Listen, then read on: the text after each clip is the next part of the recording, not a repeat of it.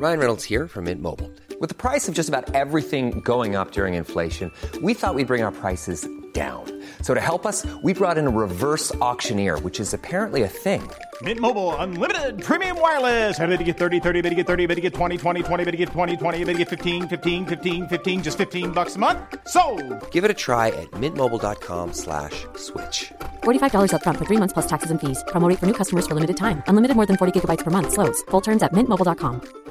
I'm Sandra, and I'm just the professional your small business was looking for. But you didn't hire me because you didn't use LinkedIn jobs. LinkedIn has professionals you can't find anywhere else, including those who aren't actively looking for a new job but might be open to the perfect role, like me. In a given month, over 70% of LinkedIn users don't visit other leading job sites. So if you're not looking on LinkedIn, you'll miss out on great candidates like Sandra. Start hiring professionals like a professional. Post your free job on linkedin.com/achieve today.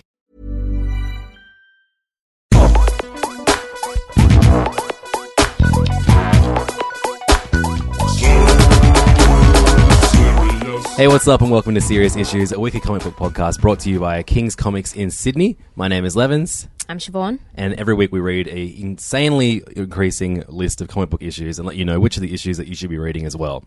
Um, and all of these comics, as always, you can buy at 310 Pitt Street. That's King's Comics or kingscomics.com. This week, uh, pretty much all of our favorite comic books released an issue, Yeah. and there was a very strong week. Um, uh, but on the flip of that, we had the very, very um, unfortunate news of uh, comic book creator Darwyn Cooke's passing. Um, who uh, who passed away over the weekend? So um, in this episode, we're going to be celebrating not only all the great new comics that came out this week, we're also going to be celebrating his career. Um, Because I think you could argue that we probably wouldn't even be doing this podcast if it wasn't for him. Yeah. We'll get to that later. But uh, Darwyn Cooke, um, you know, our, our thoughts are with his family and everyone that, that, that knew him, or even if you were just like us and just a big fans of his work. It's a it's a it's a real a real loss to the comic book community. It really is. But um, you know, any opportunity to bring attention, especially to new readers, to his incredible back catalogue of amazing stories and Yep, art absolutely. is uh, is worth doing. So look forward to that later in the episode. We'll also be answering some uh, listener questions. Yep. Um, but before we do that, it's time to uh, head into first things first, where we review all of the number one issues that came out this week. Uh, there are only three, Thank goodness. and I only read one of them. So That was a well done, week. me. Uh, you want to kick off, Siobhan? Yeah, absolutely. Well, I picked up one that um, would not normally be something I would consider reading at all because it's like a book that ties into a TV property, um, which is just not my sort of thing. But I read The Adventures of Supergirl. Number You're one of those people that ends lots of arguments by saying, "I don't even have a TV." Yes. No. Um, I do have a TV. I just can't work it. Um, but it was. I, I haven't been watching the series. I've heard awesome things about it, Yeah. mostly from Jim, um, the manager at Kings, um, and his opinion I take fairly seriously, so I believed him. Um, and I picked up the first issue of this, and it was such unbelievable good fun. If this is an example of what the TV show is like, I think I'm definitely going to have to start watching Yeah. because they just get the character of Supergirl like spot on. I think. so I think that the biggest. I mean, I've watched a little bit of the Flash and a little bit of Arrow, but um, I, I really like the first season of The Flash, but Arrow can. Yeah, I, Go I, I jump. get it. um, and, of- and then there's the Legends of Tomorrow as well, and Mm. Supergirl. But I feel like of, of those four, Supergirl and the Flash in particular really celebrate what we love about DC, and it's you know very fun at the, at, at the heart of. It. So, was the comic as fun? As, Yeah, uh, it was really, really good fun. It's just Supergirl finding a big bad. You get a little bit of her origin story, but they don't sort of dwell too much. Um, the character's just really fun and bubbly. Her relationship with her sort of adoptive sister seems really lovely. Um, I think Sterling Gates is uh, is a real talent. And the art is lovely. So if you like the TV series, I definitely recommend checking it out. If you are just interested in the character of Supergirl, I also really recommend checking it out because it was really good fun. And I'll definitely be reading this. yeah, cool. Because I read the um, the Arrow and the Flash comics, like the first issues that tied into the television show, and they were very boring. Yeah. So it's cool that Normally this one they are. Yeah. Normally they are. Like that's that's why I was like, mm, I don't know about this one, Jim, but uh, it turned out to be pretty great. Great. So that is Supergirl, The Adventures of Supergirl Adventures number of one. Supergirl number one. Um, that's a keeper. Uh, we'll talk about Satellite Falling, which is a brand new uh, creator-owned uh, comic coming out through IDW, um, created by Steve Horton and with art by Stephen Thompson. Um, this is a um, uh, wacky space adventure um, Oh, where yeah. I would say there is too much going on in this issue. Um, it's a it's a you know a, a, about someone who who loses her partner and um, in, to get over her, she decides to just do the complete opposite of her, her life while she was with the partner, and so she becomes like a almost an assassin for a space police force where she uses holographic technology to take on uh, the looks of different aliens, and she's like the one, the only human on this planet, and. Uh, yeah, it's it's it's strange, but I feel like this is a pretty strong start to what could become, become quite a fun and, and different series. Um, but the uh, it really, really, you know, paints its face and Mm. with, with with the different tattoo across its head uh, from from the word go. So you know, it, it, it might be a little bit on the nose at times, but I, I feel like I could grow to really like this comic. Yeah. I didn't read it. Like from from a distance, the art looks quite interesting. The art sort is, of is fan- oh, it's definitely like, the, be- the best thing way. about this. Yeah, yeah, and especially like he has the opportunity to draw lots of wacky aliens, lots of sometimes naked aliens. Hell yeah. Um, and uh, yeah, does a great job throughout it. And the colors, in particular, I think, uh, uh, absolutely stand out. Colors by uh, Lisa Jackson. Probably my favorite thing about this comic. Um, so yeah, I don't know. really- I mean, it's not like comics are you know short on wacky space adventures at the moment, but uh, yeah, this one this one isn't afraid of being extremely weird from the from from the the first page. If that if that appeals to you, this is your comic. There you go. Another extremely weird one um, was Kaijumax issue one. So this is uh, the second season of Kaijumax, um, and uh, this had sold out before I got to Kings last week, so I missed out on this issue. But what I did get was the trade of the first season of Kaijumax, um, which probably would have helped Siobhan Yeah. appreciate this comic a bit more. because I did the other and just picked up the first issue of season two, and I don't know, I don't know what I was expecting. I, I to be honest, I was expecting a much more straight up like kaiju monster story. yeah, Japanese monster comic. um, whereas this is kind of like kaiju monsters having to exist in the real world and being sort of second class citizens. Uh, Almost. well, it more it's it's like what if Oz the uh, the the jail show Yep. was uh, featuring massive hulking Japanese beasts. nice. Uh, and uh, so you have them; they're all in this prison, this island prison for monsters. I'm not sure if that's where they're still at for, th- for, for this issue, but um, in the first issue, it's all about like basically all the different, like all the robot, the mechs, um, have their own gang, and then all the ones that are based on like. Uh, um, like you know the combination of two animals. They're all they all have their own gangs and they all have wars within. And then you've, you've got like uh, humans interacting with the prisoners and you know uh, being corrupt and that kind of thing. It's it's you know it's a very very fun and strange comic uh, written and drawn by Zander Cannon. Um, What a what an interesting man. Clearly. yeah, he- Um, yeah, so this the second season picks up, I guess, where like following kaiju outside of the prison, um, and various characters are sort of showing up and becoming interesting, and I, I really, I really enjoyed it. Yeah, right. It Cool. was So weird. looks like a big change up for the second season. Um, I will check in. I'm going to steal this one and maybe give everyone an update because I'm really enjoying this this uh, this comic. It got nominated for an Eisner last year. yeah, best new series This year, sorry. Um, and uh, yeah, it's very very fun, strange, Mm. and uh, and the art is is splendid. It looks like a kids comic, and it is definitely not one. It is definitely not one. Don't make that mistake. Although it's like it's not it's not crazy. It's got some pretty pretty heavy themes in it. Um, for a comic about colorful monsters. yeah, Uh, cool. So that's all the uh, the first issues this week. Um, it's kind of nice that, there, that there's been a light week. It looks like we're having a light week next week too. Um, so less number ones and more numbers two and up. Um, uh, let's start. There are so many of our favorite comics put out like just knockout issues this Yeah. week, um, and uh, I'm looking forward to talking about them with you, Siobhan. We can kick it off with um, we've said it many times. Maybe our favorite comic coming out at the moment, but certainly our favorite writer at the moment, Tom King's take on the Vision. such an awesome issue, and this um, this sort of answers a couple of things that we've um, thought about before. Like, I know that I was really interested in seeing how Tom King would sort of cover the relationship that the Vision had with Wanda Maximoff, the Scarlet Witch, which is one of my. I love a good robot with feelings, so Yeah, and then they were kind of paired off as a, as a couple from was it from the seventies through to the Yeah. nineties kind of thing. Uh, certainly an on again, off again couple um, with uh, all kinds of dramas that affected many of the massive events that we saw um, in the last decade. Uh, but like fake children and yeah, and so we get this uh, kind of history of their relationship together, and you see different points that you might be familiar with if you've been reading uh, Marvel comics for a long time, especially if you're a West Coast Avengers fan. Um, Who isn't? and the art's by uh, Michael Walsh, who does an incredible, like you know, the, the obviously the Jordie Bellaire on colors keeps the vibe similar to regular art, but it is a it's a definite change up, and yeah, and, and uh, like you know, it, it feels like you're reading a you know a, a different take on on this story. Uh, Really great art, though. Really, Um, unbelievable I thought it was art. Excellent. Yeah, and uh, very sketchy in parts, which is really really great because it is quite it's it's a it's an emotional story, whereas the regular issues of the Vision are quite robotic and cold, not unlike our friend the Vision. Uh, this is uh, this has much more of an emotional core to this story, um, and it's quite tragic.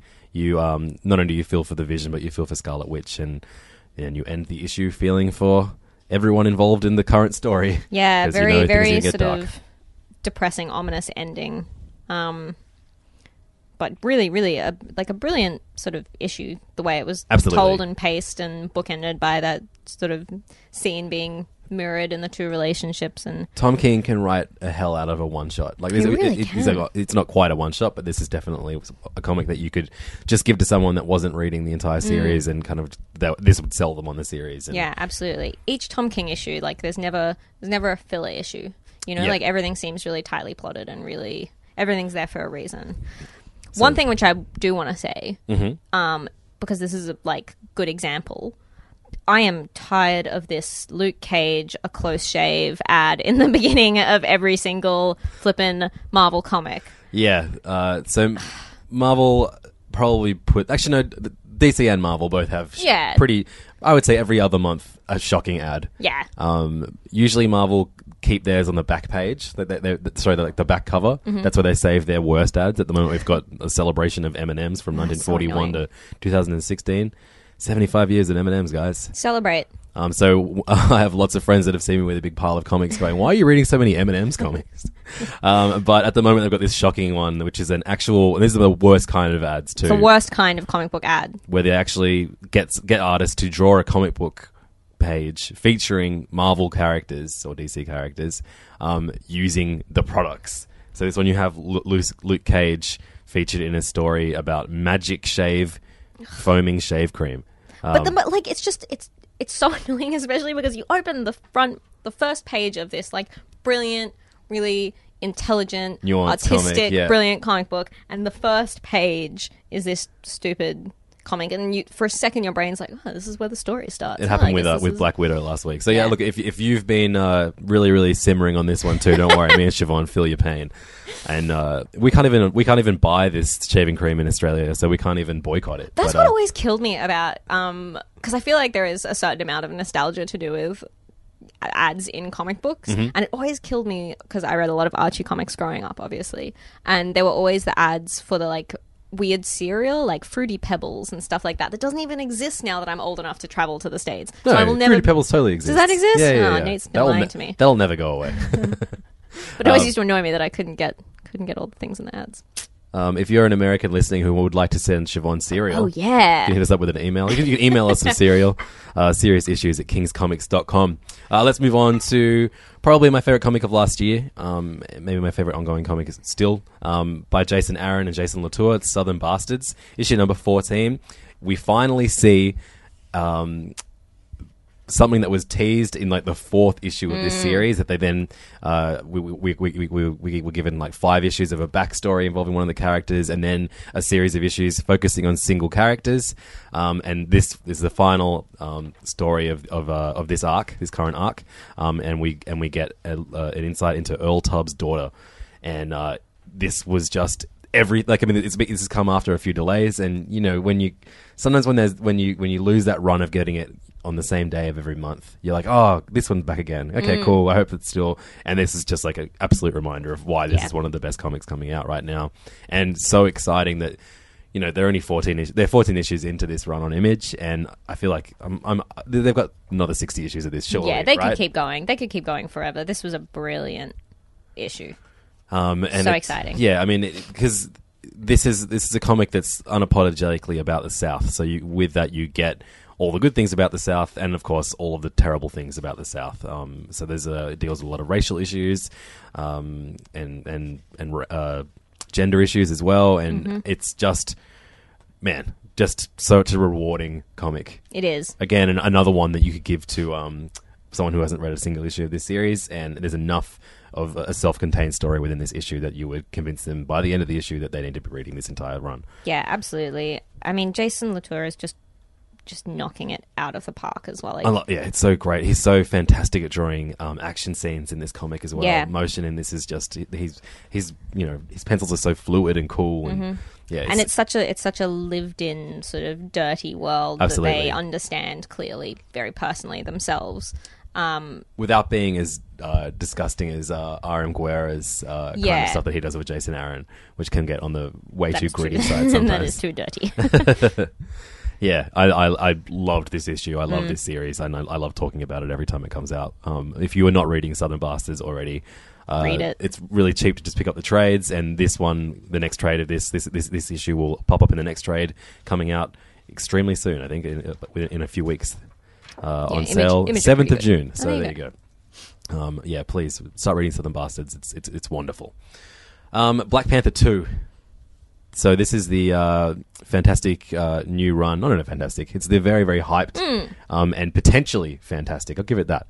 Um, by uh, Ta-Nehisi Coates and with art by Brian Stelfreeze. Now the first issue was a great start, but didn't really delve too much into the meat of uh, of Black Panther's world, much less just what Black Panther is like in general. Um, it kind of set up different characters within that world and kind of potential ways that they could affect Black Panther in the future. We we definitely get more of Black Panther in this issue. Um, Siobhan, I know you like this, so I want to hear you I talk really, about this. I really enjoyed this issue. I think that we got, you know, I think we got much more of an idea of the kinds of things that he wants to say with this comic book, um, the areas that he's going to delve into. I love the sort of idea of um, the kind of, I guess, almost like Republican Wakandans who don't believe in a, you know, one one man to rule. Um, to rule Wakanda anymore. I think that's a very sort of interesting, compelling way to take the character. I think that he said a couple of things which were quite sort of insightful about um, T'Challa as a character. So, like, there's a bit where he says, "So now I know that this is who I am: might, shame, rage." And I think that kind of, for me, I was quite like, "Ooh, that seems like really quite a good insight," because I'd never really thought about shame as being a big part of T'Challa's um, identity and legacy, but I think that it really is, and I think that he feels the the weight of his responsibility on his shoulders very heavily, yeah, well, and I I, think that came across really well in this. I would never suggest that he doesn't have a good grip on who Black Panther is or what Wakanda represents. Yeah. within the Marvel comic world, but I just kind of find it a bit dull.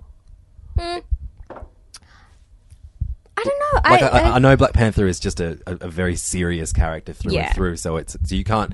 It's you know this isn't going to be the exciting, fun action romp that we're getting in countless other Marvel comics. yeah, and it's not. There's not like. I mean, I don't think there are any moments of levity or any sort of gags no, of course not. throughout But- the thing. There, but there's like you know like there's there is an extended kind of uh, stealth action scene with Black Panther, Mm. and I don't, like you know I don't know if it's maybe it's the art's fault more than anything, but I, I just didn't. I just it just seems so still and and dull as opposed to like stealthy and intriguing. Yeah, like I mean, I, I guess I didn't interpret it that way, but um, I'm not like I don't really care about action scenes for some reason. No. I usually skip through them a little bit, and I thought that, for um, me to for, for me to read through six six pages of an action scene and, Yeah. and only read the words without taking in any of the the, The any of the art. Yeah. or the action, it was just it was just strange. Um, yeah, I can agree with that. and uh, we're going to be talking about the ultimates um, in a minute. Mm. Um, and I feel like that iteration of Black Panther is the, one that I love more. Um, it is it is a different version of yeah, like I. I, he's he's so so powerful with so few words in that, in, that in that book, and I, I, that's the Black Panther that I love. yeah. I guess that this is a more sort of um, internal, unsure of himself kind of Black Panther that we don't really see that much. Maybe Yeah, sure. Like he's so used to standing up to big cosmic entities and other superheroes Yeah. that to do that on his own own own own own home hometown is, is just difficult. and to address his own failings, like with his sort of sister who's trapped between life and death and those sorts of things. I think I think he's opening up some avenues to take the story in a couple of really interesting directions. Yeah, look, I'm, Um, I'm, I'm looking forward to seeing where it's going to go for sure. But I agree, it's not it's not maybe not the like mammothly exciting, huge book that we all kind of expected. It I don't be. want that quite. I just want to be hooked on it, and, Yeah. I, and I'm not quite hooked yet. Um, but you know, obviously, we're both going to continue reading it because Yeah. it is an extremely exciting kind of take. It's, it's just exciting to have lots of people reading Black Panther that Yeah. weren't reading it before. Absolutely. Yeah. Um, so Black Panther also features heavily in The Ultimates, which is a book by Al Ewing with art by Kenneth Rocafort and uh, color by Dan Brown. Um, man, uh, I'm a, I'm just, I can't get over how much I love this book. Um, the, it's a it's a big cosmic book that we've mentioned before has the closest ties to the Secret Wars event by Hickman and, and indeed all of the Hickman stuff that came before it. Um, uh, we've you've got a a very uh, a different team of um, of Blue Marvel, Spectrum, um, and Ms. America, who are three you know three characters that are very very niche when it comes to the Marvel universe. Um, and then you've got, of course, tying it together, Black Panther and Captain Marvel. Um, the biggest thing I want to say about this book, especially after like, because that the, the they did a fantastic one shot featuring the new status quo for um, Galactus, where he's now like the, the the bringer of life instead of the ender. Um, and following that up was going to be tough because I knew that they weren't going to follow it up with Galactus stuff immediately. Um, but you know, you, you see there's Th- Thanos is on the front cover, so I mean, like, oh my I god, Thanos wish, is I was just in this. thinking, I kind of wish they hadn't done that because it was such an exciting reveal. I'd, I'd I'd forgotten that he was on the cover by the time too, he showed up. Um, but more than anything, I feel like I don't know, like because all of the other um, Marvel teams, the X Men books, the Avengers books, I'm not enjoying them at all at the Mm. moment. But this one just seems like such a great handle on it on the team dynamics. Mm-hmm. Like I think that there's a more successful version of both Black Panther and Captain Marvel in this book than than there are in their in their solo books.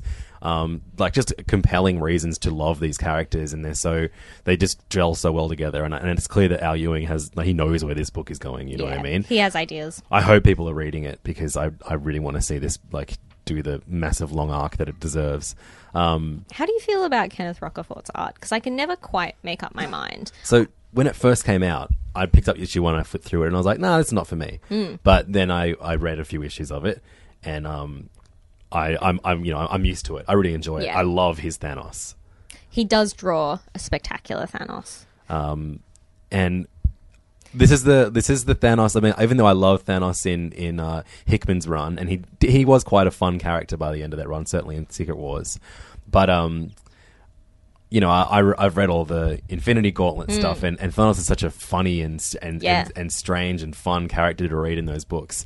Um, and I feel like we're getting a, a, a very fun take on, on Thanos. And this is quite a big, serious, cosmic, you know, dealing the, with the, with the with the many many problems of the universe. One Yeah. one problem at or ten problems at a time. But it still is fun and and.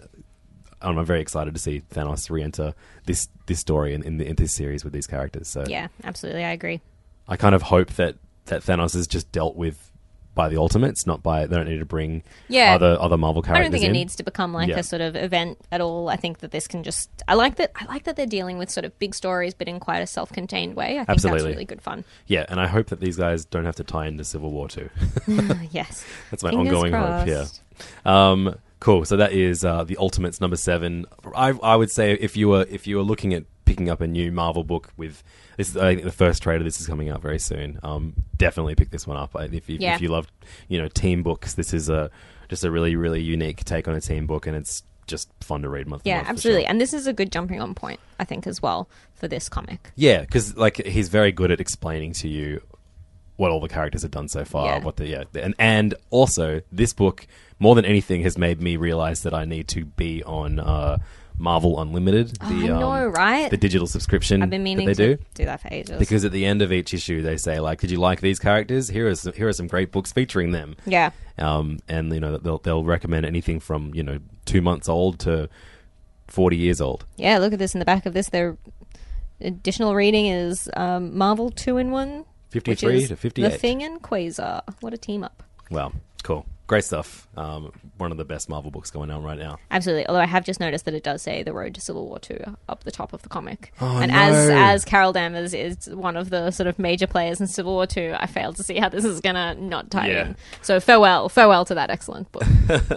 Um, I'll let you talk about Archie, Siobhan. Yay. I'll, I'll allow this because I thought this was a great issue. this is a great issue. So this is I like this because um I, think it was sort of more subtle at the beginning how much this is clearly a story told from Archie's perspective, but now we have much more sort of Archie talking, like breaking the fourth wall, kind of talking to the camera, which I think is really good fun. Um, I think the way they've split it up into little stories is really good. Little sort of bits. I think Veronica Fish has gotten a really good handle on the characters. Um, you know, I mean, a lot of the time, comic book artists don't have a good grasp on sort of fashion and things like that. And I think, you know, uh, Dan DeCarlo, one of the greatest Archie artists of all time, was really good at that. Like each each outfit was different and unique and special and thought through. And I think that she does an awesome job of that, especially with Veronica's outfits and stuff. I think that's really important. Super important, definitely. Um, and I thought it was really, I thought it was really good fun. I thought it managed to be emotional. Um, you know, you get the sense that Archie is really good son. He's willing to do things for his dad. Um, lots of funny Veronica moments. Actually, that's what you just said there. It Just made me think. Like, it's, it's interesting. You would think that like drawing a pretty grounded romance slash kind of school Hmm. comic would be considerably easier than drawing a superhero comic. But from that creativity standpoint, the superheroes always wear the same outfits. All Yeah, yeah, totally. It makes it way easier. I never thought of that, especially when it comes with you know someone like Veronica, who is undoubtedly a, a fashionista. Yeah, absolutely. You have to make sure that that's represented through what she's wearing each issue. She'd never wear a- the same thing twice. No, of course not. And it's such a real problem with a lot of superhero comics is that when they're like out of costume, they look ridiculous because they're drawn by, you know, men in their 40s who don't know or care. And that's a big difference in someone like Jamie McKelvie's work. Forties is being generous. and it's being generous. Um, or even like um, I always think I always think of the Teen Titans issues just constantly, just constantly thinking of Teen Titans from um, the '90s, the Marv Wolfman George Perez run. Like George Perez had a really good handle on how to dress the characters when they weren't in costume. That I think is really important. Yeah, and this was a great issue that focused on Jughead and Archie's friendship too, which hasn't happened that much so far in this run. So, yeah, the more yeah, of their that, the friendship is just kind of a given, so it's nice to see a little bit more of that. And I like I like seeing um I like seeing the Veronica Archie relationship from Archie's perspective because I think most of the time we tend to see it through Betty's eyes. So I think it's a bit kind of you know, it's quite sweet. yeah, definitely. You can see why he likes her. Mark Waid is just so good at writing this book, which is why it just kills me so hard that he that his all new, all different Avengers is just not fun to read at all. Yeah. Yeah, bizarre, isn't it? Yeah, should we talk about that quickly? yeah, might as well. Uh, so the number nine of all new, all different Avengers uh, by um, Mark Waid with art by um, Ma- Mahmud Asrar. Um, this one focused on Jarvis, who's the the Avengers butler, who Hickman just altogether, and I feel like most writers of uh, of Avengers comics in the last few years have completely ignored. Mark was Waid was like, "Oh, I can't wait to bring Jarvis back," um, and I just like, I get, I get that it's kind of fun to tell a, a, a story from from his point of view, but there's so much going on in this. But at the end, it's just nothing. It's just you have like a, a, a bad problem with Vision that the, the the new all new all different Wasp comes and solves all of a sudden, and you know we got a little glimpse of her in the uh, Free Comic Book Day issue, uh, and yeah, I just it's just it's just a bit meh. Yeah, it was really mad, and like I feel like they've they've introduced her in a really sort of Goofy. goofy way, and she just doesn't seem that compelling a character. I think they've shoehorned her in a really bizarre, unearned kind of way. Yeah, I feel, I reckon that the, the the editorial things that, that you have to do with this Yeah. series must be so awful. Yeah. Um. Obviously, you've got. I mean, for whatever reason, this doesn't have uh, the road to civil war on it. When you know this is going to be one of the character the, the, the books are most affected by it. But Yeah. Although, um, if this leads to like, I mean, I'm not oppo- I'm not opposed to the friendly butler, um, sort of archetype, and if this leads to like potentially a cute Mark Waid road trip story with Jarvis and this new wasp, you know, discovering herself and discovering her family, that could that could be fun. I'd be open minded. yeah, it's, sure. Give me that though, but don't give me like a grumpy a grumpy vision and then a. I mean, this this also ends with uh with Nova. Saying that he needs to go to space for a while and he can't be in the Avengers while he's while he's in space, and then Iron Man and Falcon, Captain Falcon, saying, uh, "Like, let us come with you." Yeah. So, who knows? also, who also, knows where this does this comic imply that Vision has now had his emotions card put back? I don't know. Anyway, poor like you're all over the place, Mark Waid. Clearly, your attentions are I mean, good. I mean, I would I would rather Archie be perfect and and, Yeah. and an Avengers comic be a bit meh. Yeah, to be true. honest. Same. I'd be I'd be way more upset if it was the other way around. Absolutely. Um, so we uh, obviously have not been talking about many DC comics these last few episodes ever since we started uh, because we happened to start this show towards the end of all of these runs on DC f- since the New 52 is ending. Um, obviously, we're going to be rectifying that by reading every single one of the new Rebirth comics. But um, even though Scott Snyder and Greg Capullo ended their long and very successful Batman run with issue 51, uh, DC decided we cannot let this series not run to 52, especially when we called it the New 52. So we get a little fill-in comic written by James Tynion IV, who is taking over. Is he taking over Detective Comics? Yeah. Um, and uh, you get a beautiful Capullo smirking, smiling little Batman on the front cover, which I really liked. Um, and then uh, you get a, I don't know, I guess one of my favorite kind of Batman one shots where it's, you know, kind of delv- delving into his past and the ongoing narrative is a is a relationship, um, kind of focus between. Uh, in this case, it's Alfred and Batman. But but I, re- I remember there was a really great annual of Batman and Robin where it was about. Um, Robin, Damian, uh, Damian Gray, what's his name? Damian Wayne. Damian Wayne. Uh, going on like a little mission to try and um, uncover, try and find a, a pearl from Mm. From Martha Wayne's uh, necklace, and uh, this reminded me a lot of that. I loved that that that that annual, um, and this really evokes some of those same emo- same emotions. It just is, you know, it's about how important uh, Alfred and and uh, and Batman's relationship is, and How many how many safety deposit boxes filled with like tiny personal mementos do you think Batman has hid around Gotham City? Because like as much as I, I did enjoy this issue and I thought it was good fun, I do feel like we're starting to get to the point where like I mean, he's got a lot of he's got a lot of special mementos and things like Yeah. that, and just constantly retroactively putting in like ah, but remember this like the most emotional thing that ever Yeah, I happened to you. I can't. I can't. I, I'll always forgive these kind of stories. I- Yeah, even it though was I've still read good so fun. many It was still before. good fun. Yeah, and and you know the most on the nose thing in this comic is that so uh, when he was a boy and grieving after his parents' death, um, Bruce Wayne was given a book in which he was uh, told to write down the many reasons, many things that he could do to, to get over his parents' death. and Seems a bit harsh. so he writes a list, and it's very he's very very hard on himself. And so this throughout the story, you see like you know number one, the number one thing he needs to do is disappear. So it kind of shows him you know learn when he's doing all his he's decade away to become Batman and all the things he has to learn. It re- it links to these rules that he's given himself as, as a kid. Um, and then it turns out that Arthur, that um, Alfred steals the book and writes in a a, a sweet, important message for, for, for young Bruce Wayne, and, and Bruce young Bruce gets very upset and rips it out. And uh, at the end of the book, we find out that uh, the the the um, the message that Alfred wrote was uh, remember that your parents will always be proud of you. I thought that was very sweet, but it was Very undermined by the fact that that was the fifty second Uh, I thing didn't even that notice Bruce needed to do lame, to get over lame his parents. DC. So, Um, yeah. yeah. Why couldn't they have just made it 69? That would have been really great on every level. If only. 420th thing that he needs to do. so yeah, I don't look. I, I think that that's a.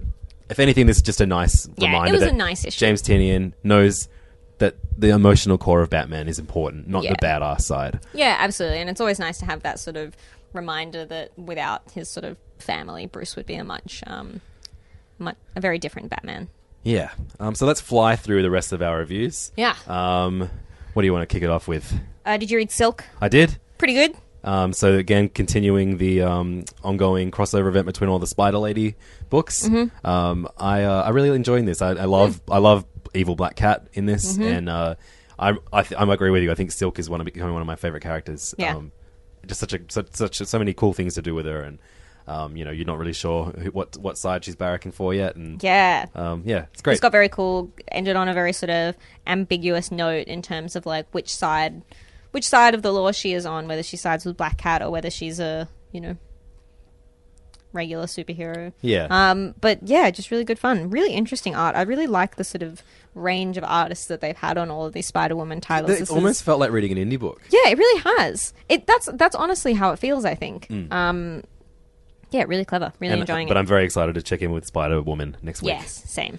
And uh, finally see this goddamn baby. Yeah, want to see some babies. Um, another uh, Marvel book I read this week was The Uncanny Inhumans, number eight by Charles Soule. Um, and uh, this one focused on uh, Medusa and the definitely not inhuman Human Torch um, and their relationship. And it was a really, really sweet story. Um, uh, basically, you, you have finally have uh, Medusa's sister Crystal, who was previously married to Johnny Storm, aka the Human Torch, finding out about their relationship. Awkward. Very awkward, and uh, but this is a really really sweet sweet story that explores why they got together in the first place. Yep. and uh, their current predicament. It was uh, a really really really fun one to read, and I, I'm really enjoying Uncanny Inhumans. Again, another example of a, a Marvel team up book done, done. Yeah, right. absolutely. And goodness gracious, I love Kev Walker's slightly weird blocky art. Um, I I can't think of what I've seen him do since um, Avengers Academy or Avengers. I can't remember what the what the follow up book to that Did he do was. Arena? But yeah, yeah, he did Avengers Oh, Arena. right. I loved and, Avengers Yeah, Arena. so so good. Um, so I really enjoyed this. Really good. Yeah, I don't I don't like his, his She Hulk, but I love his M- Medusa. True. He gave, he, he gave She Hulk like anime eyes. um, the Adventures of Archer and Armstrong, number three on Valiant. Um, just a, another great issue of making me regret not reading all the Valiant comics, um, which I may go back and do. But uh, I really want to point out David LaFuente's art. I previously only saw him on um, uh, Ultimate Spider-Man. Oh yeah. Um, and, but he's doing something very different and cartoonish here. Super fun, drawing all, all manner of gods and partying and just yeah, really really Fun. issues. This, is a, this would be a great trade. Hmm. Yeah. awesome. Uh, we want to talk about the fix number Yeah, two. yeah. The fix. Um, I thought I thought this was still a strong issue. yeah. Uh, didn't we- I, this is like probably my favorite number one when it came out. Yeah. and uh, it's definitely more of the same. But Yeah. uh, it's a good same. Yeah, yeah, I agree. I, I wasn't as Actually, sort of Yeah. blown away by the um the second issue as I was by the first.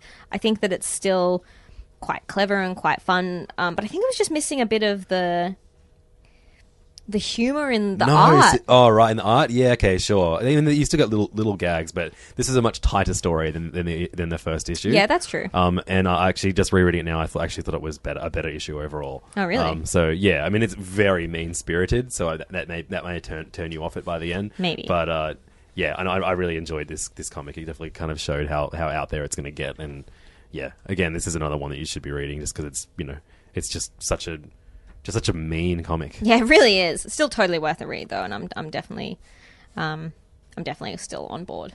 Amazing.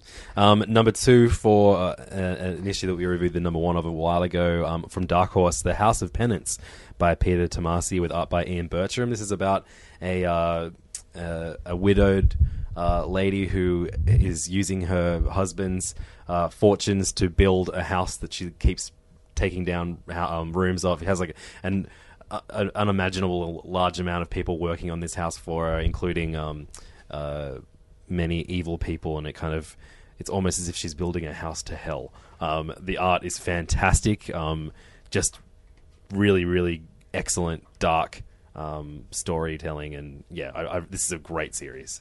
Uh, this is going to be one of my definitely mo- most recommended stories of, of the year. If you uh, if you love that classic Dark Horse feel with uh, a little bit of early Vertigo vibes as well, this is uh, definitely a comic for you. Another one that um, I read the second issue of, as well as Circuit Breaker, which is Kevin McCarthy and Kyle Baker's sort of.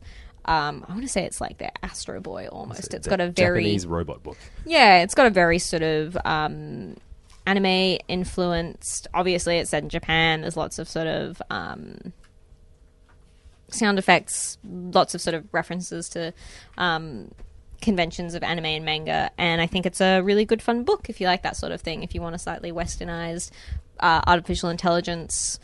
Sort of fun, silly robot book. I, I highly recommend it because I'm, I'm really enjoying it. Um, it only took two issues, but I'm officially sick of Gwenpool. Yeah, I didn't and, even uh, read it. You know what? This book just isn't for me. If it Yeah. is for you, good for you. But it is not for me. Uh, you know, you have a. It's, it's it's very meta and cute, but uh, that that's not enough for me to uh, continue reading a book. Agreed. Um, I'm also going to be dropping a book that I thought was quite good in the, issue, the first issue, Jackpot by Ray Fawkes and Marco Failla. Yeah, what Um, happened in this issue? Just well, so this is one we talked about enjoying because it just was like a you know, like a really really straight, fun heist book. yeah. Um, but it had like a slight amount of like you know, ooh, shadowy figures in the background, and then this one just kind of removes all of the fun heisty stuff and just makes it all about weird high weird shadowy figure bullshit. Yeah. and I didn't really know what was going on half the time. That it's it's it's confusing to follow. Yeah. Um, I think it's meant to be, but I just didn't find it enjoyable, and uh, I will not be continuing with you, Jackpot. I Same. apologize. Uh, issue number three of Mighty Morphin Power Rangers came out by Kyle Higgins. Still- Still, just enjoying this book, even though I don't know why. it's just- just a, a book that I did not think I would like, and I am. And I don't really know what's going on sometimes, just because it, it kind of definitely is in the middle of, of, of a series of Power Rangers that I, you know, I, I, I probably watched 10 episodes of Power Rangers in my life. Uh, so it's uh, it's a confusing one to follow at times, but uh, it's it's I don't know, it's really enjoyable. Uh, it's it's just it, I, it kind of just reminded me how cool the things Power Rangers could do is. What So- can they do? They can like jump into like cool like uh, big robot tigers, and then Cool. then all the tigers join up like Voltron. But also the Ah. Green Ranger has a sword that he can play like a flute. What? what? Yeah, it's great, super fun. I don't know, it's it's just such a hilarious concept. Yeah, amazing. Um, and uh, finally, I read uh, Darth Vader issue twenty. They started a new a new uh, arc, um, which is Kieron focusing Gillen's on still writing it?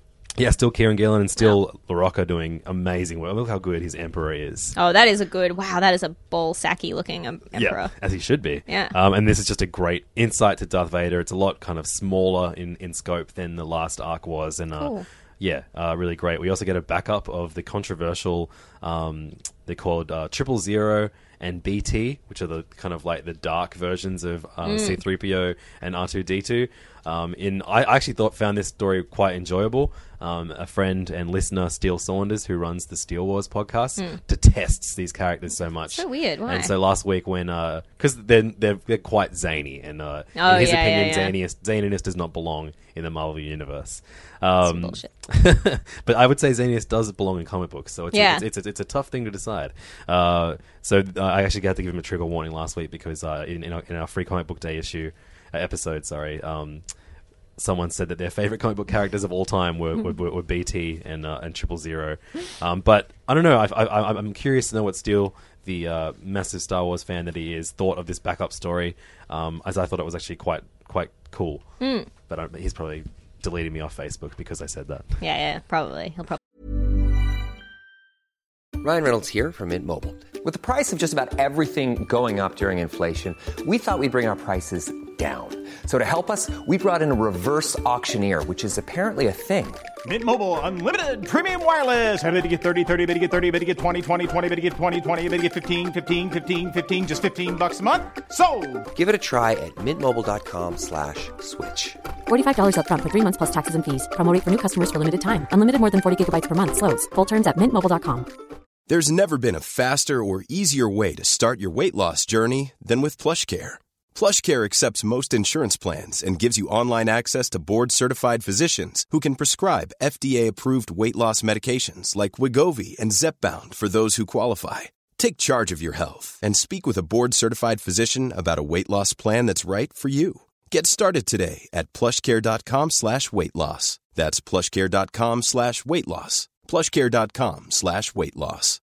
Millions of people have lost weight with personalized plans from Noom, like Evan, who can't stand salads and still lost 50 pounds.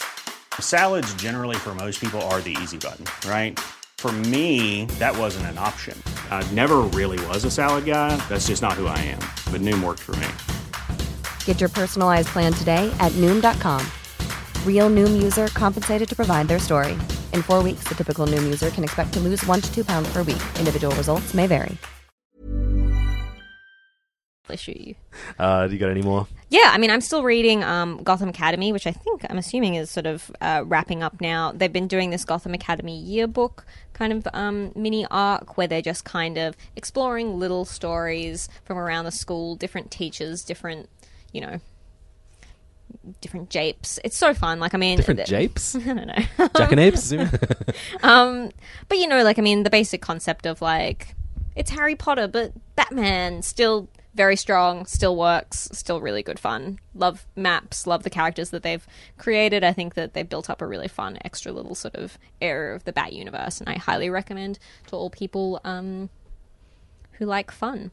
Also, I also read the um, latest issue of Island, which is Brandon Graham's sort of anthology and book. Emma Emma Rios. Oh, and Emma Rios, yep, absolutely. Um, just still really good. Like, I mean, there's there's a whole bunch of different stories in here by a bunch of different artists. Really diverse, sort of. My favorite thing about this issue was the opening pages. Yeah, which is so not actually a story, but who, who's it by? The um, it's an artist I've not I've not I've not heard of before. It's but very Brandon Graham influenced. Yeah, absolutely, and uh, just like you know, wacky wacky space shit. Kim by, uh, Kirsch. Kim Kirsch. Yeah, I really really loved that. Mm. Um, uh, the only thing is about these anthologies is that if you miss one. You like miss out on like the beginning of one story and the end of another. Um, Yes. but of course, as everyone knows, that's how anthology books work. So Yeah. shut the fuck up, Levins. But still good if you like anthologies. Check it out. Yeah, that's the island. Cool. So that's all of our uh, reviews for this week. Um, and uh, of course, you can catch all of those books at King's Comics or Mhm. kingscomics.com if you're not in Sydney. Um, next week, or this week if you're listening, um, the big issues to look out for. Um, you've got. Obviously, the biggest news is that uh, Civil War Two officially starts with the zero issue. And we're also getting the first issue of uh, Rebirth this week, are we not? Or issue zero of Rebirth? Something is that, like is that this week? I wow, think so. I didn't see that on my list. Uh, but we are getting Future Quest, which is the first of the um, DC and Hanna Barbera books. Yes, we are also getting Scooby Apocalypse 1. Is that this week as well? Yeah. Oh man, what a big week! That's terrifying. Um, so Future Quest, I'm definitely excited for. Scooby, Yes. not at all. No. But I'm reading it to laugh at it. Yes. So look forward to us being extremely venomous towards that book next next week. Um, we've also got the return of one of my favorite books from last year, uh, the fifth issue of Sabrina, the Teenage Witch. Finally. Which is a very very dark um, take on uh, on on Sabrina. It's mu much more mired in kind of like the history of witchcraft and It's such spooky fun. yeah, I very, love very it. Fun. We've also got the final issue of Superman American Alien by Max Landis, and this one, every issue has been done by uh, a different artist, and we have Jock on the Oh, finale. cool. So that's very exciting news. Um, and uh, IDW have three new number ones out, and none of them look that great. So look forward to that. uh, Goldie Vance number two is coming out Oh, too, awesome. and that's exciting to bring up because that was meant to be a four issue limited series, but it's just been announced that that's going to be an ongoing. That's very exciting. Super cool. Um, also, uh, Dark Horse Presents number 22 has a, uh, a brand new story written and drawn by Jeff Lemire, which is uh, Cool. exciting if you're a Lemire fan. Yeah, absolutely. Dark Horse Presents is another great anthology series and one that I have always meant. um, like every time I flick through it, and I'm like, man, I can't wait till they collect this. Doesn't look like they're ever going to collect any of it. So pick it up while you can. Awesome. All right, well, we're going to take a short break, and when we come back, we'll be talking about our favorite Darwyn Cooke comics and some uh, listener emails.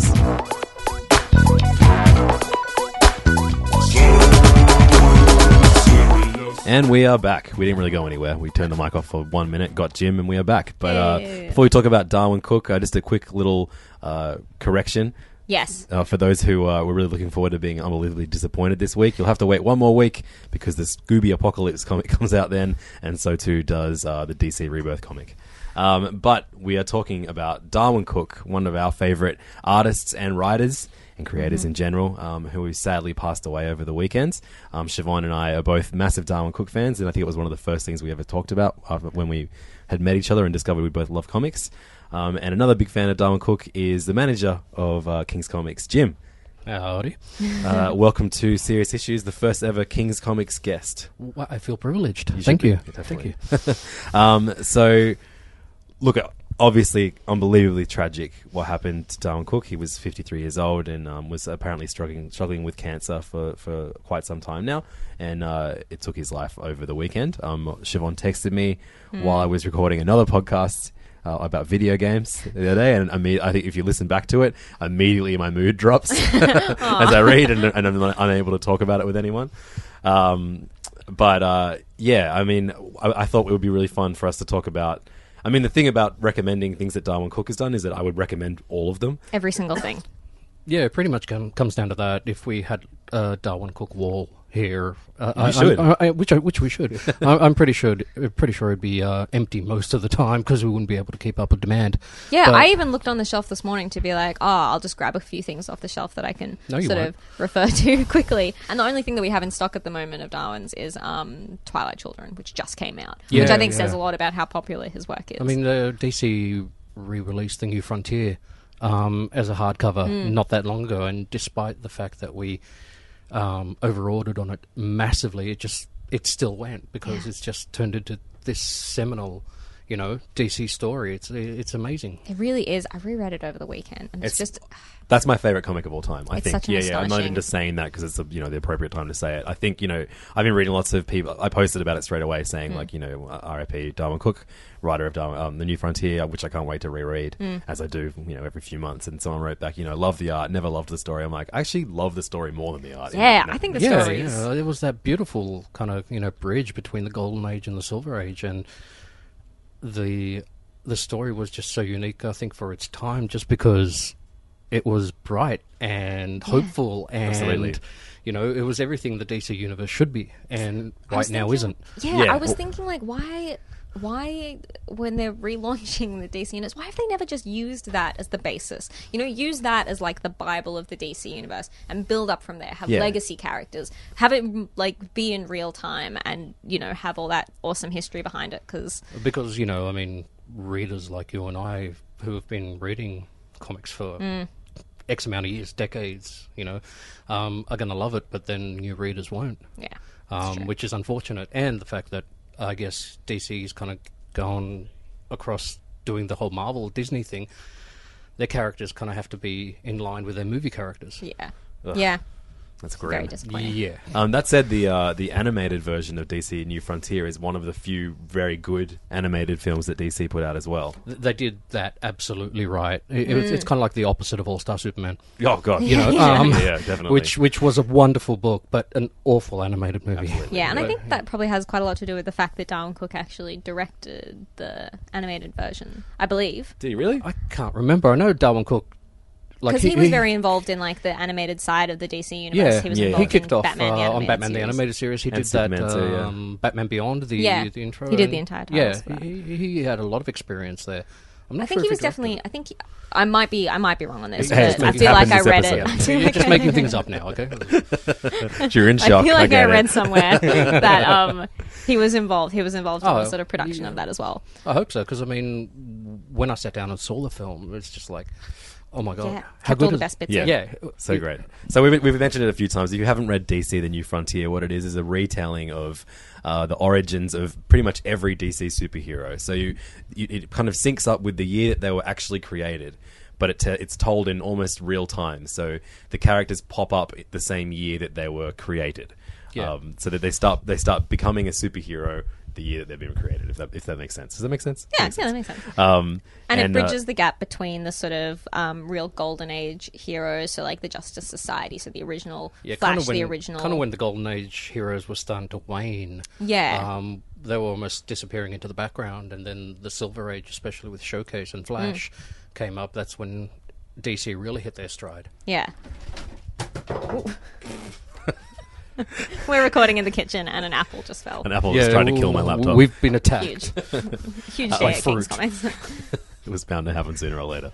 Um, yeah, and it you know it's it's a, an incredible, crazy story for one, but Mm. it also features so many perfect, like just tone perfect iterations of like Yeah. not only like like for one like the the, the, the trinity of Batman, Well, that's what I was going to say. Won- Wonder Woman. Wonder Woman, That is absolutely, the and, Wonder and, and Woman. Superman. Yeah, that that is who Wonder Woman should Yeah. absolutely, you know, be in the comics. He he got us so right; it was ridiculous. Yeah. especially the, the the her not seeing eye to eye with with Superman and Or anybody with, you know, the name or the word "man" on the end. Yeah. of it. Really, Yeah, I yeah. mean, you know, Ah, yeah, like I mean, for for years that's been the Wonder Woman book that I recommend to people, which seems weird because it's not technically a Wonder Woman story, but it's the most perfect version of the character that I've ever been able to Absolutely, find. And. I feel the same about um his version of Martian Manhunter. Yes. who's who's probably who's probably the hero of the book. Really, he's the sort of I think he's also he also told ended up mostly being one through of his eyes. um, Darwyn's favorite characters. Yeah, well, I Um, mean, he- th- just because you can do so much with him. that's what made him one of my favorite characters. I mean, this version of the character, this like unbelievably sort of sweet, kind, hopeful man who wants to find the best in humanity and sort of loves his adopted home, even though he was brought there, you know, by accident. I think it's, I think it's just one of the most perfect versions of the yeah, character. which is weird because you see this cynical, um, kind of angry alien yeah, running around the DC universe right now, and think to Not yourself my- that that, that not my John Jones. No, no, not your. No, definitely not your John Jones. Yeah, no, I, I, and also um, even just like older older teams that I'm not familiar with, like the the Black Hawk guys, Oh, the and, Black um, Hawks, yeah. and uh, the um, the losers. Yes. Um, And the is it the Challengers? Challengers. of Challengers of the Unknown. They're, yeah, they're just, in there as well. Just so much, it's so much. I mean, like the, obviously when they made the movie, they, they they only took parts of the comic, but Yeah. you know, in, rightfully so. Otherwise, it would be like a three-hour long movie, which also would have been Which I wouldn't have minded Yeah. at I all. would as well. But uh, if this the- had gone on as a series forever, I would have. yeah, Well, that's. I I, mean, DC has such a rich history. I mean, it um, it precedes Marvel by Hmm.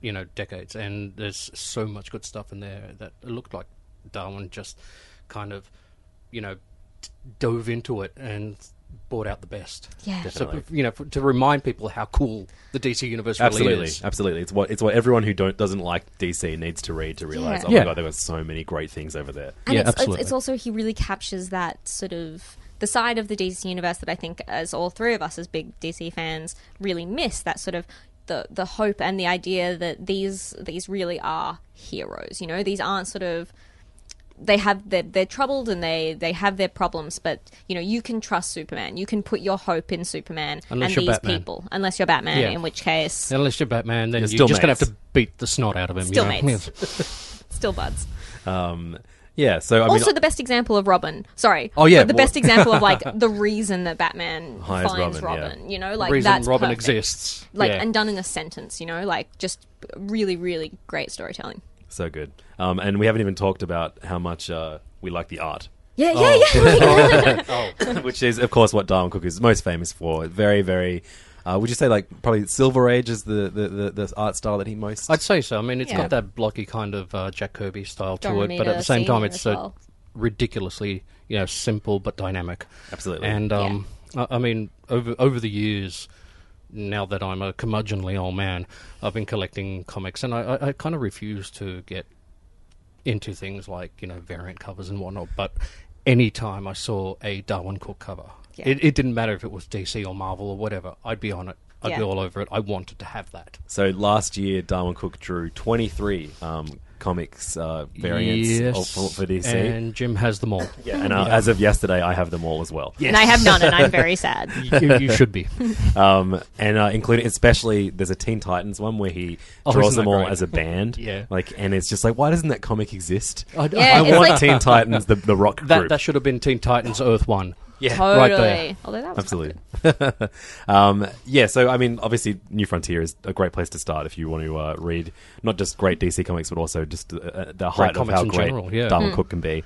Um, do you want? Should we move on to uh, his Parker series? Are, are you kidding me? Absolutely. Yeah. Th- Anytime a new Parker adaptation was released, that tended to be the highlight of the comic book year for me. Yeah. It was automatically at the top of my reading pile, and I would just sit there, read it, and then get back into it, and then look at it. Hmm. You know, um, it's. I I never even I think I've never even really heard of Richard Stark before that, although I'd seen films and not uh, kind of made the connection. Yes, yeah, avoid all the recent films based on his. Yeah, remember Like the Jason Statham Parker Yeah, yeah. adaptation. that, what do you mean? that- yeah, I, I I don't know. That I didn't even see that. awful. But um, anytime, yeah, uh, which is why you know when um IDW announced a new one, um, I was very excited, but. I don't know where that is right now. Whether that has Yeah. been finished or Yeah, well, so far there's four. There's the outfit, the hunter, the score, and Slayground, and they're all just masterful pieces of crime fiction. absolutely. Like a joy to look at, joy to read. And, he um, and- understands the noir genre so so uh, inside out, and his own personal sort of aesthetic and style suits it just brilliantly. I- I- it's almost. I mean, the, the comics are, are ridiculously cool. no so matter Yeah. what. definitely. Yeah, you just sit there and you read it and you go, "Yeah, this is fantastic." Yeah, But, it makes know, me hate women. Yeah, it's like you know Frank Miller, Sin City. See ya. Yeah, yeah, totally. Yeah, I mean, like, yeah, obviously, like Parker is quite a despicable character, but he, he he's painted with you kind of understand why he's doing what he's doing. Well, yeah, he's a despicable character, but he knows he's despicable, um, which Well, you know that it might not make him any, it might not make him an, an any better person, but at the, you know he's not lying to himself. no, and they're very compelling, really Mm. great books. And we've we like, I mean, I have gifted Yeah, I was going to bring that it up. to people um, who have absolutely no interest in comic books and no, you know, don't aren't interested at all and think they're silly Yeah. and for children, and they've loved that. And All Darwyn Cooke Gotten on board. books make great gifts, but especially the Parker series, Yeah. definitely. Yeah. And they and they, and they even look like novels. You won't even be embarrassed to have them on your shelves. um, did you like his Spirit Run? You know what? His Spirit Run, um, I initially bought for the art again. Um, thinking because I'm not a huge Spirit fan to begin So with. but- Spirit is a is a dating back to the 40s, is it? But created by yeah, Will Eisner. be around the 40s, I think. Yep. Yeah, um, and you know one really bad Frank Miller directed film later. an- another movie to avoid. Yes, please don't. Um, the the spirit uh, is a is a really long lasting great character, but I just kind of knew nothing about him, and then I heard Darwyn Cooke was going to be on it. Checked it out and stuck with it until I think he was on it till about issue twelve or somewhere around there, and um, yeah, I, I, I think again he he was shining um, doing that book. But I probably would have enjoyed it more if I cared about the character more. Sure. Is that still in print? Do you know? Absolutely, off yeah. the top of You your can head? get the first two trades. Awesome, because I've then- never read it, and now I feel like I must. Well, you should read it, if only to have a little bit of background on the character before you read um, Batman and the Spirit. Oh yeah, Mm, the And crossover. It's a crossover yeah. by Jeph Loeb, at a, a decent Jeph Loeb, don't worry, um, with, with Darwyn Cooke on art, and, and I think he co-wrote it as well. Yeah. And that's a really, really fun story. yeah, that sounds fun. I love, you know, Batman meeting a character from someone else's world is always a, is always a fun read. yeah, totally. Unless you're going to do Batman Youngblood. And then, no.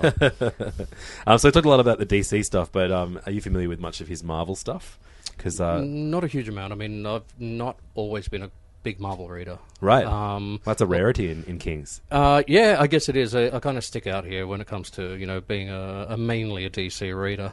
Um, although, you know, uh, I think he did a cover on, was it X-Statix? Yeah, he, he, he actually wrote, um, drew a whole issue of X Force before uh, featuring the X-Statix Yep. team, And that kind of got me interested into a little bit into that as well. But then again, it was also uh, Mike Allred, uh, who I really love. Yeah, So- well, and I think they were very close, those Mm. two. Um, and, and, and his his styles, especially on that X Force run, he did a very good version of Mike Red's run, uh, art with his own spin on it. Um, he also did, speaking of X-Statix, a um, amazing two issue run um, of Wolverine and Doop. Um, and Doop is uh, one of the great unexplainable mutants, um, and uh, he, especially when paired with Wolverine, there was that fantastic um, issue of uh, Wolverine and the X Men drawn by Mike Allred He's with Jason like, Aaron. uh, but Slimer.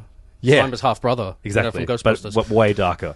and uh, this is about them on an, like you know it's trying to solve a crime a- around the globe. Um, and uh, just incredible. His his his version of, of Wolverine is is just so great. Um, and he also did um, two issues of a Spider-Man series called Spider-Man's Tangled Little Web. Um, and we recently reviewed a um, an issue of a Marvel comic where they it told a Valentine's Day story Oh, yeah. featuring Spider-Man, but Darwyn Cooke wrote and drew one. Uh, this is like in like the late '90s, which is excellent as well. Tangled Would've Web was actually really, really good. Um, probably one of the best uh, Yeah. Spider-Man books. All one Marvel shots. have done. Yeah, Yeah, yeah. all one shots and all really, really cool stories on sometimes really obscure characters. You know, it's such a it's such a shame, sort of, um, on a purely selfish level, knowing that we'll never get any more Darwyn Cooke books because there's so many genres that I would have loved to see him, you know, throw his like have a shot at. Like, I mean, I know romance comics aren't really a thing anymore, but he has such a good sort of um, classic comic Silver Age influence style that I would have loved to see him do some I- silly romance. I would have loved to have seen Darwyn on Conan. Yeah, You know, on just, just even if it just as a one shot, I would have loved to seen what he would do with that. Or you even a character that I don't care about, like him on the Phantom. I would probably read too. I'd read that. Probably, yeah. I mean, well, yeah. He he kind of did the covers for that uh, King collection. Yeah. The, Oh, great! Awesome. Um, the recent uh, series. I didn't realize that. Oh, cool. Yeah. Awesome. Let's well, we get close. Um, all right. So we've spoken about a few of his DC things, but we haven't brought up Catwoman I was gonna say. Ah. because that's his his uh, re, re redo of Catwoman, which is two, early two thousands. Yeah, with, with, with, Ed uh, Brubaker. Brubaker. They're still using that style for, Yep. for what she looks like it's the most perfect design of Catwoman. That he, ever. he cut her hair short, gave her some cool goggles. Yeah, He basically anti Jim Ballanted her. um, you know, the the bright purple leotard and the. the sexy boobs. Oh, so sexy and constantly lower back pain and whatnot. but um, when he um, did that run with uh, Brubaker, he, she wasn't just this anti, you know, hero or just this, you know, opposite of uh, Batman. She was fully fleshed out. Yeah. and she had a personality and and a history and yeah, you started caring so much about her. Yeah. And uh, I can't believe I haven't even mentioned one of my most enduring comic book crushes. He brought Slam Bradley. Slam Yep. Bradley. Just one of like I reread because I hadn't read um, New Frontier in a while, and I was like, "Fuck, I forgot Slam Bradley was." There's in your this. romance comics right there. Yeah. And between you know, Selina and Slam. Absolutely, Yeah. absolutely. One of the like sweetest, most lovely romances in comics. Yeah, absolutely. And so Slam Slam Bradley was in the first issue of Detective Comics before Batman was even in it, right? Yes, so he's, that's the, right. he's the detective featured in there, and, and and he wasn't seen for a long time. And Darwyn brought him back for uh, uh, not only the, his work with Ed Brubaker, but he also did a great story called Selina's Big Score. Yeah, that which was is a written prequel drawn by to- him. Yeah, to the series, yeah. which is really really fun too. Quite bleak for Darwyn too, Mm. actually. Yeah, but Uh, still very exciting. Yeah, really, really good. Um, what about some uh, controversial DC stuff? Did you like his work on the what the before Watchmen? I liked before Watchmen. I Period. know. Really? Calm Yes, down, no, I nerds. will. I will arm wrestle you. Yeah, I, it's a- liked it. Yeah. Like, there, not all of it was brilliant. There were a couple of missteps. yeah. But I mean, how could you? How could you be mad at a Darwyn Cooke Minuteman book? Yeah, totally. No, no. I Or mean, Silk just Spectre. before Watchmen as a as, as a thing. I mean, a lot of people were screaming, saying you can't top Watchmen. That wasn't the point. Yeah. Before Watchmen, we're And- not here to do something better. And like, yeah, and it's not. It's it like it doesn't make Watchmen not exist. If you like Watchmen as a standalone book and you just want to think that that exists in its own little universe, Yeah. go for it. But it doesn't. It's part of a long history of comic books. Yeah, I guess and it represents something different. The big deal, the bigger bigger part of the deal though was that like the original creators not Yeah. not, not having a say or any money from it, right? Well, yeah, but they also gave up the rights. Sure. Well, Like, Yeah. I mean, you know, It's a- it's it's it's, a bigger very story. complicated, um, and there's a lot of obviously complicated issues in terms of creators not being paid can go- appropriately. but yeah. Alan Moore very publicly and like distanced himself and said like, "You do whatever you want," and then when they turned Well, around that, and did that- something, that's Alan they were Moore's whole thing. I think he said, I, "I've done what I've done. Yeah. I don't need to do anymore." But it's not his baby. It's Yeah. not his. Um, you know, they're not his characters. So DC's going to do what they want. Yeah. Um, And, it, Final- and what no matter about- what you think, some awesome stories did come out of it. We Oh, got yeah. a full book of Darwyn Cooke art. Yeah. which And I on mean, that on that how can you Alan, Alan? Moore note, there was a great story emerging today from like a blog post that Gail Simone wrote years ago, and uh, at the end of it, um, there's a great little footnote about Alan Moore um, constantly receiving all of the output that DC was putting out, like years after he'd finished there, and he wrote them a note saying, um, "Can you please stop sending me new DC books? Except New Frontier, you can keep sending me that." Yeah, Like, the man has taste. um, so yeah, he wrote um, the Minutemen book. He wrote, wrote Andrew that, which was um, awesome to look at, and uh, it was a bit of a slow story, but still a really really good story nonetheless. Yeah. But I thought the strongest thing that he did in that, he he wrote. Um, the uh, Silk Spectre? Silk Spectre book Yeah. with Amanda Conner on art, and I thought I that mean, was perfect. that was far and away the best series to come out of before and Watchmen for me. Yeah, Yeah, same. Yeah, uh, outside of um, the two Darwyn Cooke books, uh, I think um, the only other one that really stood out for me was uh, the Doc Manhattan. Yeah, that was good. one, which you know took a little twist on the character, and I thought you know made made it a little bit cooler than he. What was the one with the Jae Lee art? I think no, Jae Lee did. No, he was on Ozymandias. I, was saying, 'cause I love the Ozymandias, art on that, Yeah, but yeah, Yeah, the story story wasn't was a bit- yeah. I, I think it was Adam Hughes. Yeah, right. Um, cool. Um, and uh, uh, finally, uh, Twilight Children from last year came out through Vertigo, written by um, uh, which Hernandez? Ja- Gilbert, Gilbert. Hernandez. Gilbert, yes. Yeah, the one, the one who actually does stuff outside of Love and Rockets. yeah. um, uh, a very very strange book made incredibly beautiful by by Darwyn Cooke's art, and actually you make make make a lot more sense of the story the more you read it, and it's a joy to reread because of the art. For I sure. think, uh, yeah, it was one of those stories that kind of you had to read as a trade paperback. Um, but uh, it was completely unexpected for me. I, I, I heard nothing about it beforehand, and then all of a sudden, you know, Hernandez and you know Cooke, and it's just like I am all over this. Yep. for sure. Yeah, yeah, it is a really brilliant series. I mean, I think that it's hard to compare any of his work to DC New Frontier, especially because we clearly all have so many emotions about that book specifically. But Twilight Children is brilliant. I mean, a really brilliant piece of work. Like Yeah. really unbelievably beautiful art. Um, so heartbreaking. Yeah. So upset. like all of uh, the Hernandez brothers' work. yeah. pretty much. Yeah, Um, and uh, as a writer, we, we, we obviously talked about his um, uh, his Silk Spectre stuff that he that he just wrote. He also wrote a really great. I've spoken about it on the podcast before. Um, Superman Confidential story, all about uh, Kryptonite, that was just drawn by Tim Sale. forgotten about that. Yeah, that's that's really worth I re- have that revisiting somewhere. too. at home. Yeah, uh, yeah, I, I kind of got everything that he's ever done that, Yeah. that I own out and spread it across my floor, which my wife is probably coming home to tonight now, and I apologise. Not really. Read them.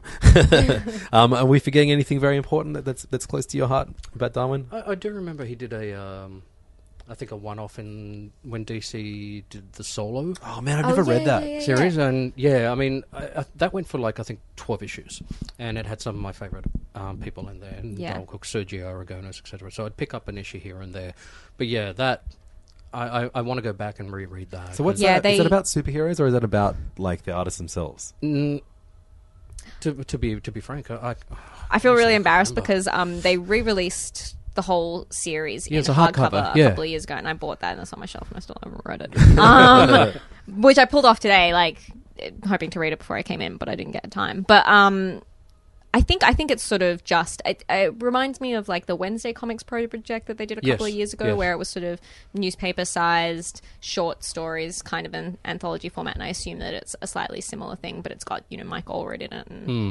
Darwyn Cooke, obviously, and um, you said Sergio Aragon, which made me go, "Oh, I'm really going to read that when I get home."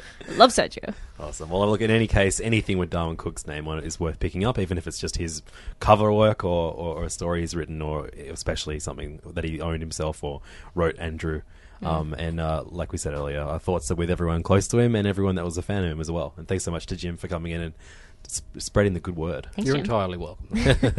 Um, cool. We're going to uh, finish the episode up with uh, a little bit of uh, emails from from guests. Actually, Jim, you can you can stick around and help us Yeah, with yeah. Actually, Yeah, help I'm out with here. I'm down please. for that. So we've got two emails this week. Uh, the first of which comes from uh, a friend and fellow p- podcaster Alexei Toliopoulos, who is a uh, one of the hosts of um, the Blank Slate movie podcast.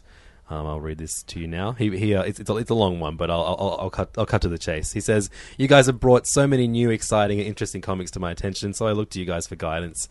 As an Australian, I, identi- I identify strongly with the unique Australian voice in the arts, whether it be film, comedy, literature, music, or art. But I don't think I've ever read an Australian comic. I don't know where to start. Is there anything you can recommend, or other notable t- Aussies ta- talent in comics to look out for? Ginger Megs. I have, I actually have like signed Ginger Meg's Yeah. prints from when I was a kid. Ginger Megs was awesome. Like Oh. when the original guy was still alive. I can't remember his name. Yeah, well, I mean, I mean, o- obviously Australia has lots of strip comics. Yeah. that, that are, are still getting printed uh, I mean, today. they still have the weekly Phantoms. Uh, Yeah. that come out. But Phantom um, will never end. never ever. But Uh, uh, I feel I feel quite embarrassed because I don't I don't really read that many Australian comics. And in fairness, there's not a huge industry, but I could definitely personally be doing more to support it. yeah, so um, uh, I would want to recommend uh, two off the top of my head. Um, the first is was put out by Top Shelf a few years ago. It's by Pat Grant, written and drawn by Pat Grant. It's called Blue.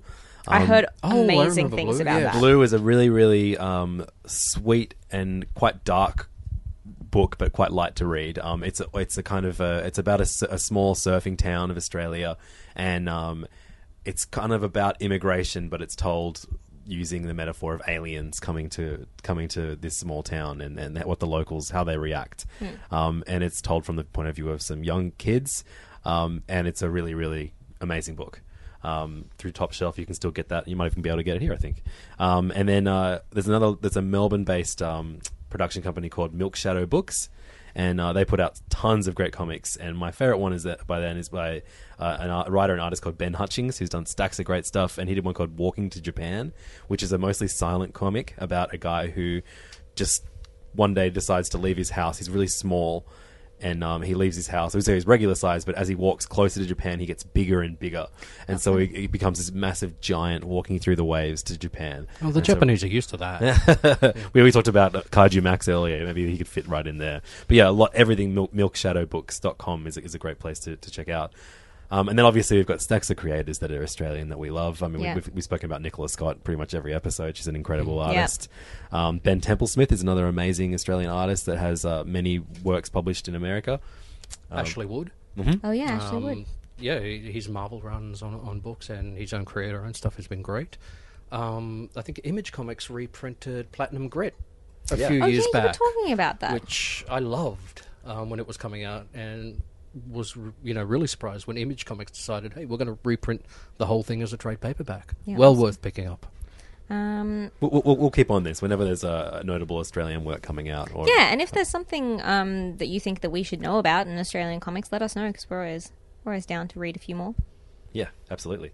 Um, cool. We got a second email, um, and this one is maybe a bit more, more, a bit easier for us to answer. This one is from um, Callum, and he says, "Hello, can you please provide a little counter programming in the wake of Batman vs Superman and the latest Captain America film by recommending some of the best comics about friendships in comics?" Yay! Doreen and Nancy's friendship is one of my favorite things in The Unbeatable Squirrel Girl, and I'll definitely like more things without superheroes punching each other. Thanks, Callum.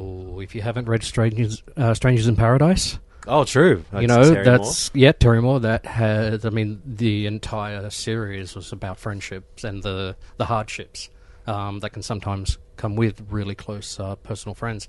That has been, you know, that's one of the most outstanding books I've ever read.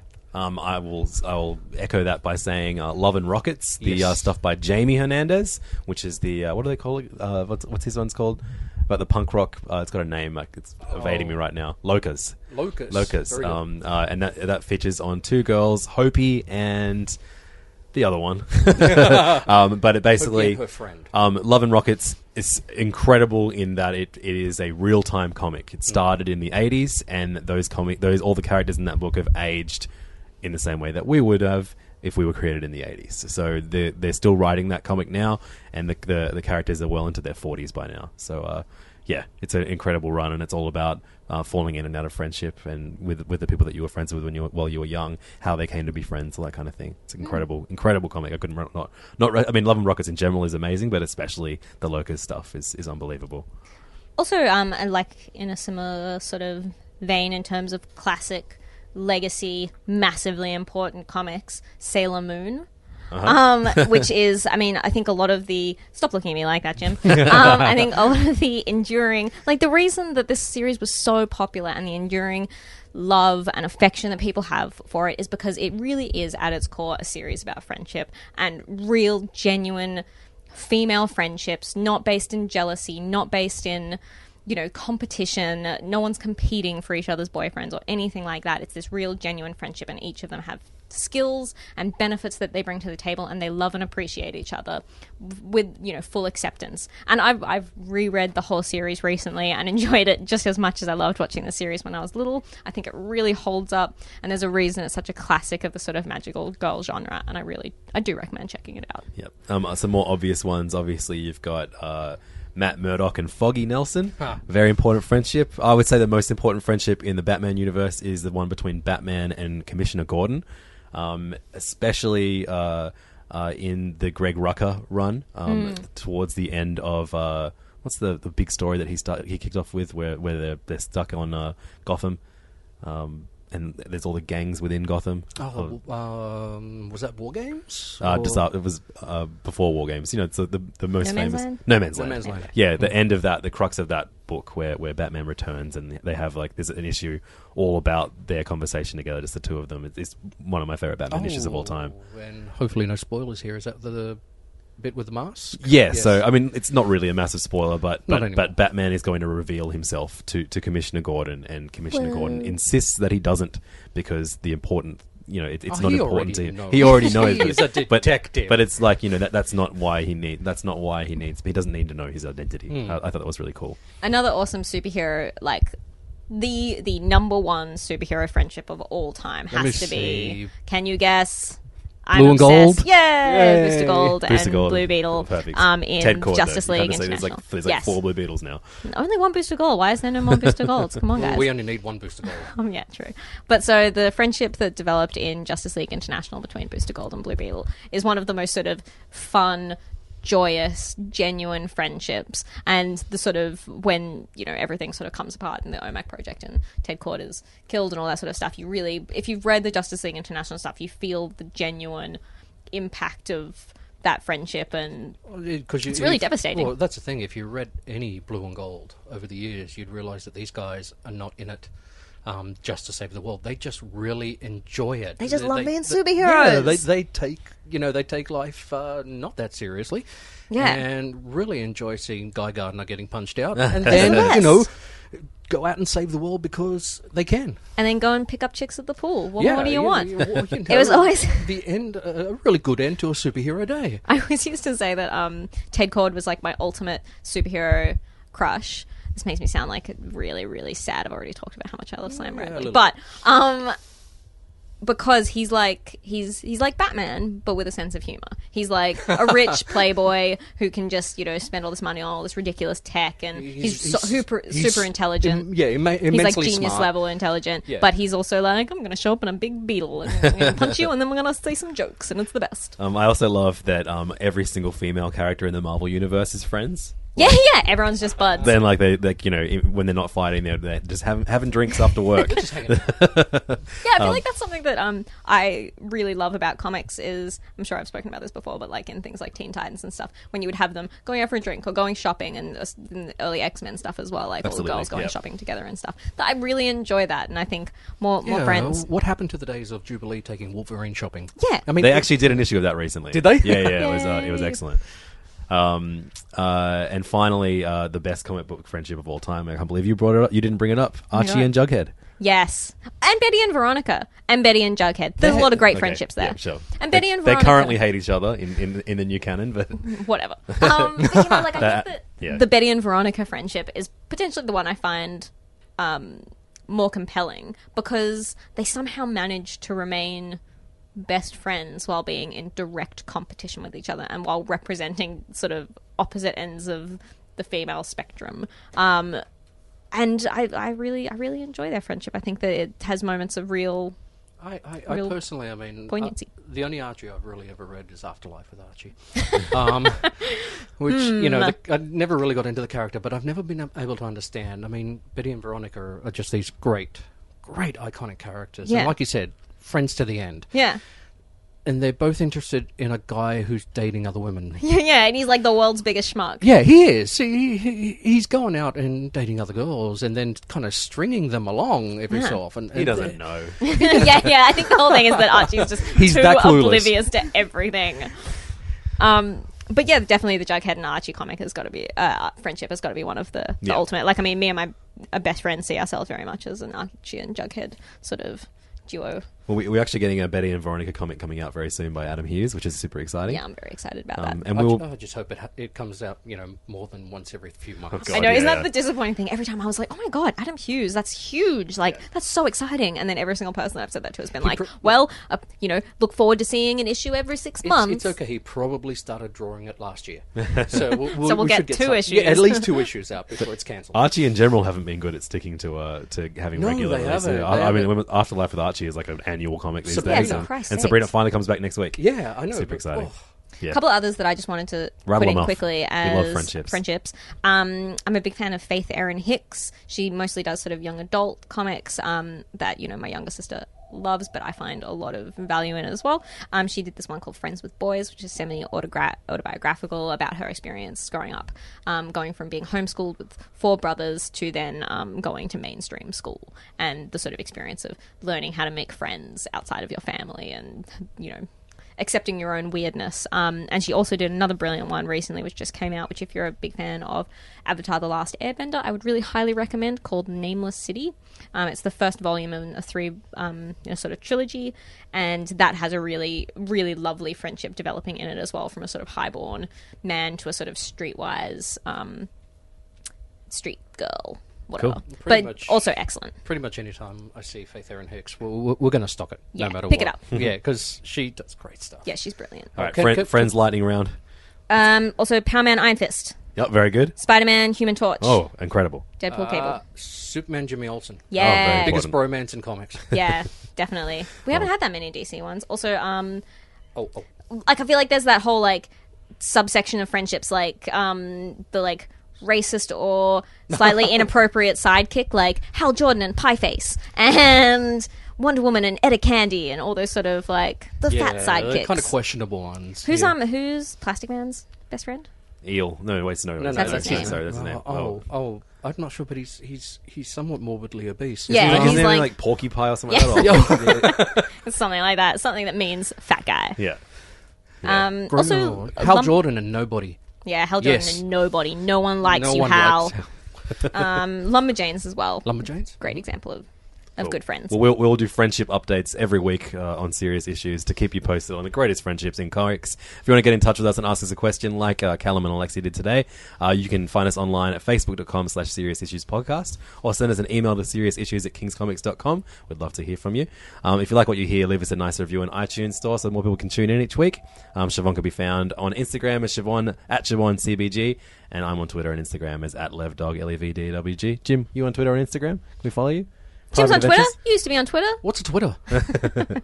I, I, I, I am actually. I'm uh, the Batusi The Batusi? How, at Twitter. how do you spell that? Uh, T H E B A T U S I. It's like doing the Batusi dance. Oh, beautiful. Jim's Excellent. very Jim's very funny on Twitter. Thanks so much for joining us, Jim. Appreciate problem it. at all. Thank Go out and buy a Darwyn Cooke comic this weekend. You owe it to yourself and to Darwyn. And we'll be back next week with another is- episode of Serious Issues. See you later. Thanks, guys.